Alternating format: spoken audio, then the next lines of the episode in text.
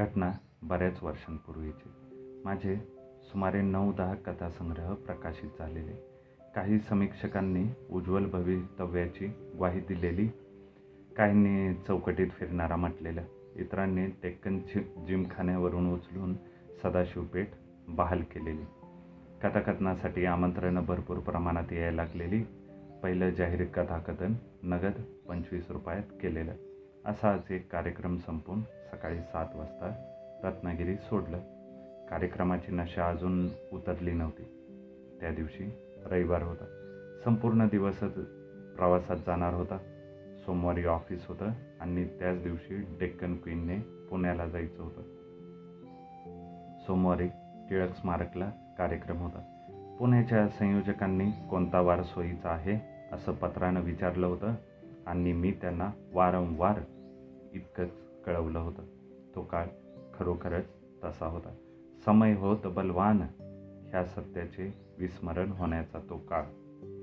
अनिरुद्ध पुनर्वसूंच्या शब्दात सांगायचं झालं तर तो काळ असा होता आम्ही अगदी फार्मात होतो खोकण्यात सुद्धा मजा होता.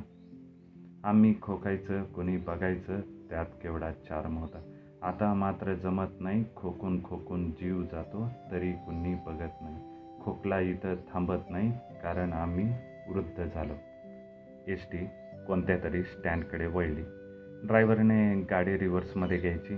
कंडक्टरने खाली उतरून गाडीवर थापडा मारायचा. आणि मागे सरकायला जागा उरली नाही की एक जास्त जोराची थापड मारायची. हा गावठी प्रकार कित्येक स्टँडवर. एवढी लांब लचक गाडी सरळ स्टँडवर न्यावी आणि रिव्हर्सिंगची भानगड न ठेवता सरळ दुसऱ्या बाजूने बाहेर काढता येईल असा एकही आराखडा गेल्या सत्तेचाळीस वर्षात तयार करता येऊ नये वेटिंग हॉलची ठरलेली सिमेंटची बाकडी टॉयलेट लांब कुठेतरी मोकळ्या जागेत पाण्याची बोंब काळवंडलेल्या भिंतींचं गचाळ रेस्टॉरंट गाई शेळ्या हिंडतायत निसर्गविधी करतायत गाडी दहा मिनटं थांबेल असं कंडक्टरनं सांगितल्याने पॅसेंजर्स पळापळ करतायत. मुतारीच्या बाहेरच लघुशंका करता आहेत. कॅन्टीनमधलं थंडगार पदार्थ. प्रत्यक्षात बस अर्ध्या तासानं सुटणं.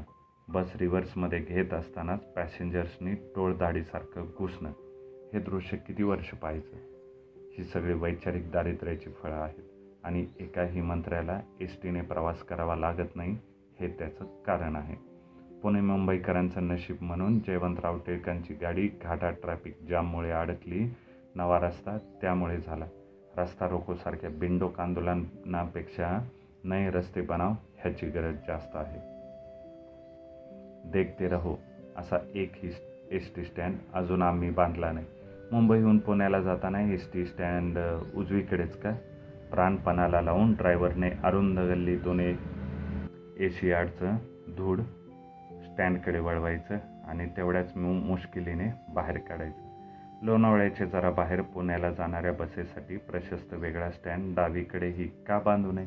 कारण एकच एकाही मंत्र्याला ती बस स्वतःला चालवायची नसते. आणि थ्री स्टार ग्रेड वन हॉटेलवाल्यांकडून जमिनीचे भरपूर पैसे मिळतात. आपल्या राज्यकर्त्यांकडे पैसा भरपूर आहे. देश दारिद्र्याखाली आहे. हे सगळं आता आठवायचं कारण आज परिस्थिती फारशी बदललेली नाही. शौचालयावर सुलभ लिहून काय होतं सुतिका सुतिकाग्रहामागे जसा उपयोग नाही तसंच आपल्या देशात सुलभ गोष्ट एकच दगदग. खचाखच भरलेल्या प्रवाशांमधून वाट काढीत एक दहा बारा वर्षाचा मुलगा भाजलेल्या शेंगा घेऊन आला. नेमका शेवटचा दाणा खवट निघतो म्हणून मी भाजलेल्या शेंगा खात नाही. पण त्या दिवशी त्या मुलाचा अत्यंत निरागस चेहरा पाहून मी शेंगा घेतल्या. तो खाली उतरला बाहेर जाऊन माझ्या खिडकीकडे जवळ येऊन म्हणाला काका म्हणून हात मारले आणि माझ्या हातात एक मोठा कागद दिला. ह्याचं काय करू? शेंगाच्या साली ह्या कागदात टाका एसटीत नको. मी उडालोच. तुझं नाव? सदानंद थिटे. आपलं नाव काय? का रे राजा माझं नाव कशाला हवं? मी सगळ्यांना कागद दिले पण माझं नाव विचारणारे तुम्ही पहिलेच. मी माझं नाव सांगितलं तो चमकला. त्याने मला रस्त्यावरच वाकून नमस्कार केला. मी तुम्हाला ओळखतो. कसं काय? माझ्या बाबांच्यामुळे आमच्या घरी सकाळी दासबोधाचं वाचन होतं. त्याशिवाय बाबा त्यांना आवडलेल्या गोष्टी वाचून दाखवतात. व्यवसाय भिक्षुकी गावात पूजा वगैरे सांगायला जातात. तेवढ्यावर भागतं त्याने उत्तर दिलं नाही. तो दुसऱ्या एस टीकडे धावला माझीही बस सुटली. मध्ये कितीतरी वर्ष गेली. असाच एक कथाकथनाचा कार्यक्रम मी संपवला. चाहत्यांच्या घोळक्यातला एक अनोळखी पुढे आला. ठराविक साच्यातला प्रश्न त्याने मला विचारला. तुमच्या कथेसारखी तत्वनिष्ठ माणसं वास्तवात किती आणि काल्पनिक किती? तत्वनिष्ठ माणसं फॅन्टसी वाटावीत असा काळ स्वातंत्र्य मिळाल्यापासून आला आहे. तेवढ्यात संयोजक मध्येच म्हणाले तत्वनिष्ठ माणूस प्रत्यक्षात पाहायचा आहे का? जरूर कुणीतरी सांगितलं. या हो पुढे या. संयोजकाने गोळक्यातल्या एका माणसाचा हात धरून त्याला माझ्यासमोर आणलं आणि सांगितलं ह्यांचा परिचय करून घ्या आणि जमलं तर ह्यांच्यावर काहीतरी लिहा. हे कोण? तो ग्रहस्थ आपण होऊन म्हणाला तुम्ही मला ओळखणं शक्य नाही आणि तशी अपेक्षाही नाही. तेव्हा मी फार लहान होतो आणि आजही फक्त वयानं वाढलो. मी सदानंद थिटे. माझ्या सर्व मित्र परिवारात थिटे आडनावाचं कोणी नव्हतं. हा तो लहानपणाचा शेंगा आणि त्याबरोबर आवर्जून सालासाठी कागद देणारा तोच मुलगा असेल का?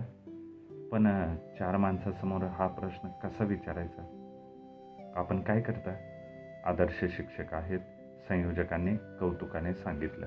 आहे नाही होतो. थिटे गडबडीने म्हणाले. म्हणजे? कालच राजीनामा दिला. अरे! म्हणून तर कार्यक्रमाला येऊ शकलो नाहीतर पेपरचे गट्टे घेऊन घरी बसलो असतो. मी भीत भीत विचारलं. तुमचं बालपण फार जिकिरीचं होतं का?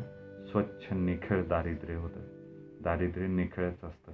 वैभव आणि सत्तेच्या खाली खूपदा चिखल असतो. मग धाडस करून सरळ विचारलं एस शेंगाबरोबर सालं टाकायला कागद देणारा मीच. राजीनामा कसला? शिक्षक पदाचा. शिक्षक. शिक्षकच व्हायचं हा माझा संकल्प होता. सातत्याने निरागस मुलांच्या सवासात आपणही टवटवीत राहतो. पण हा विचार जुना ठरला. आमच्या काळातले वर्गबंधू आणि त्या काळातले शिक्षक नजरेसमोर होते. आमचे चिमणे जीव किलो किलोची पुस्तकांची पोती घेऊन आली की डोळ्यात पाणी येतं.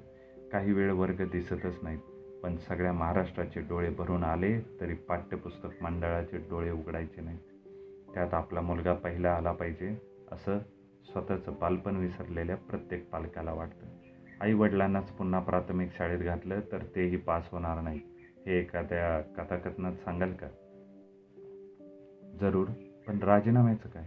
मी नागरिकशास्त्र मराठी आणि अभ्यासक्रमात नसलं तरी थोडं थोडं संस्कृत त्यांच्या कानावर पडेल असं करतो.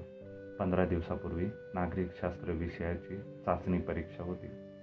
मी मुलांसाठी माझ्या वर्गावर दुसऱ्या मास्तरांना लक्ष ठेवायला सांगितलं आणि स्वतः शाळेबाहेर येऊन उभा राहिलो. मुलांनी पेपर संपवले आणि ती शाळेबाहेर आली. हातगाडीवरच्या गंडेऱ्या चिवडा चुरमुरे वगैरे पदार्थ त्यांनी घेतले. वडापावचा जमाना आहे त्याचाही समाचार चालला होता. त्या सगळ्या मुलांनी ते सगळे कागदाचे बोळे तिथेच टाकले आणि ती घरी गेली. फक्त नऊ मुलांनी कचऱ्याचा डबा शोधून त्यात कागद टाकले.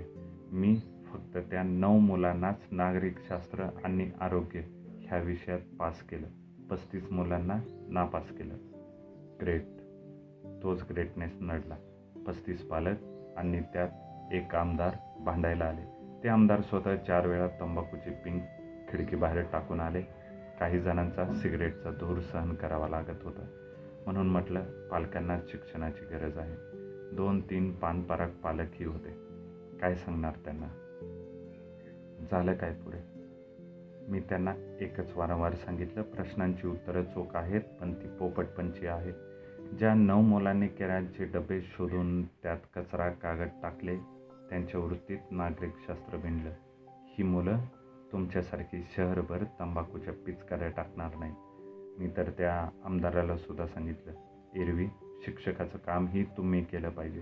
त्यांचा एकच हे का? पोराला पास करा. मी नाही म्हटलं आचरणात उतरवायचं नसेल तर शिक्षण कशाला हवं? चूक मुलांची नाही. मी ठसा उमटवू शकलो नाही. म्हणून राजीनामा दिला. मला पुन्हा दादा कुलकर्णी आठवले.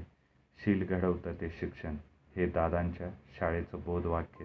दादांची आणि थिटे. ह्यांची भेट का झाली नाही?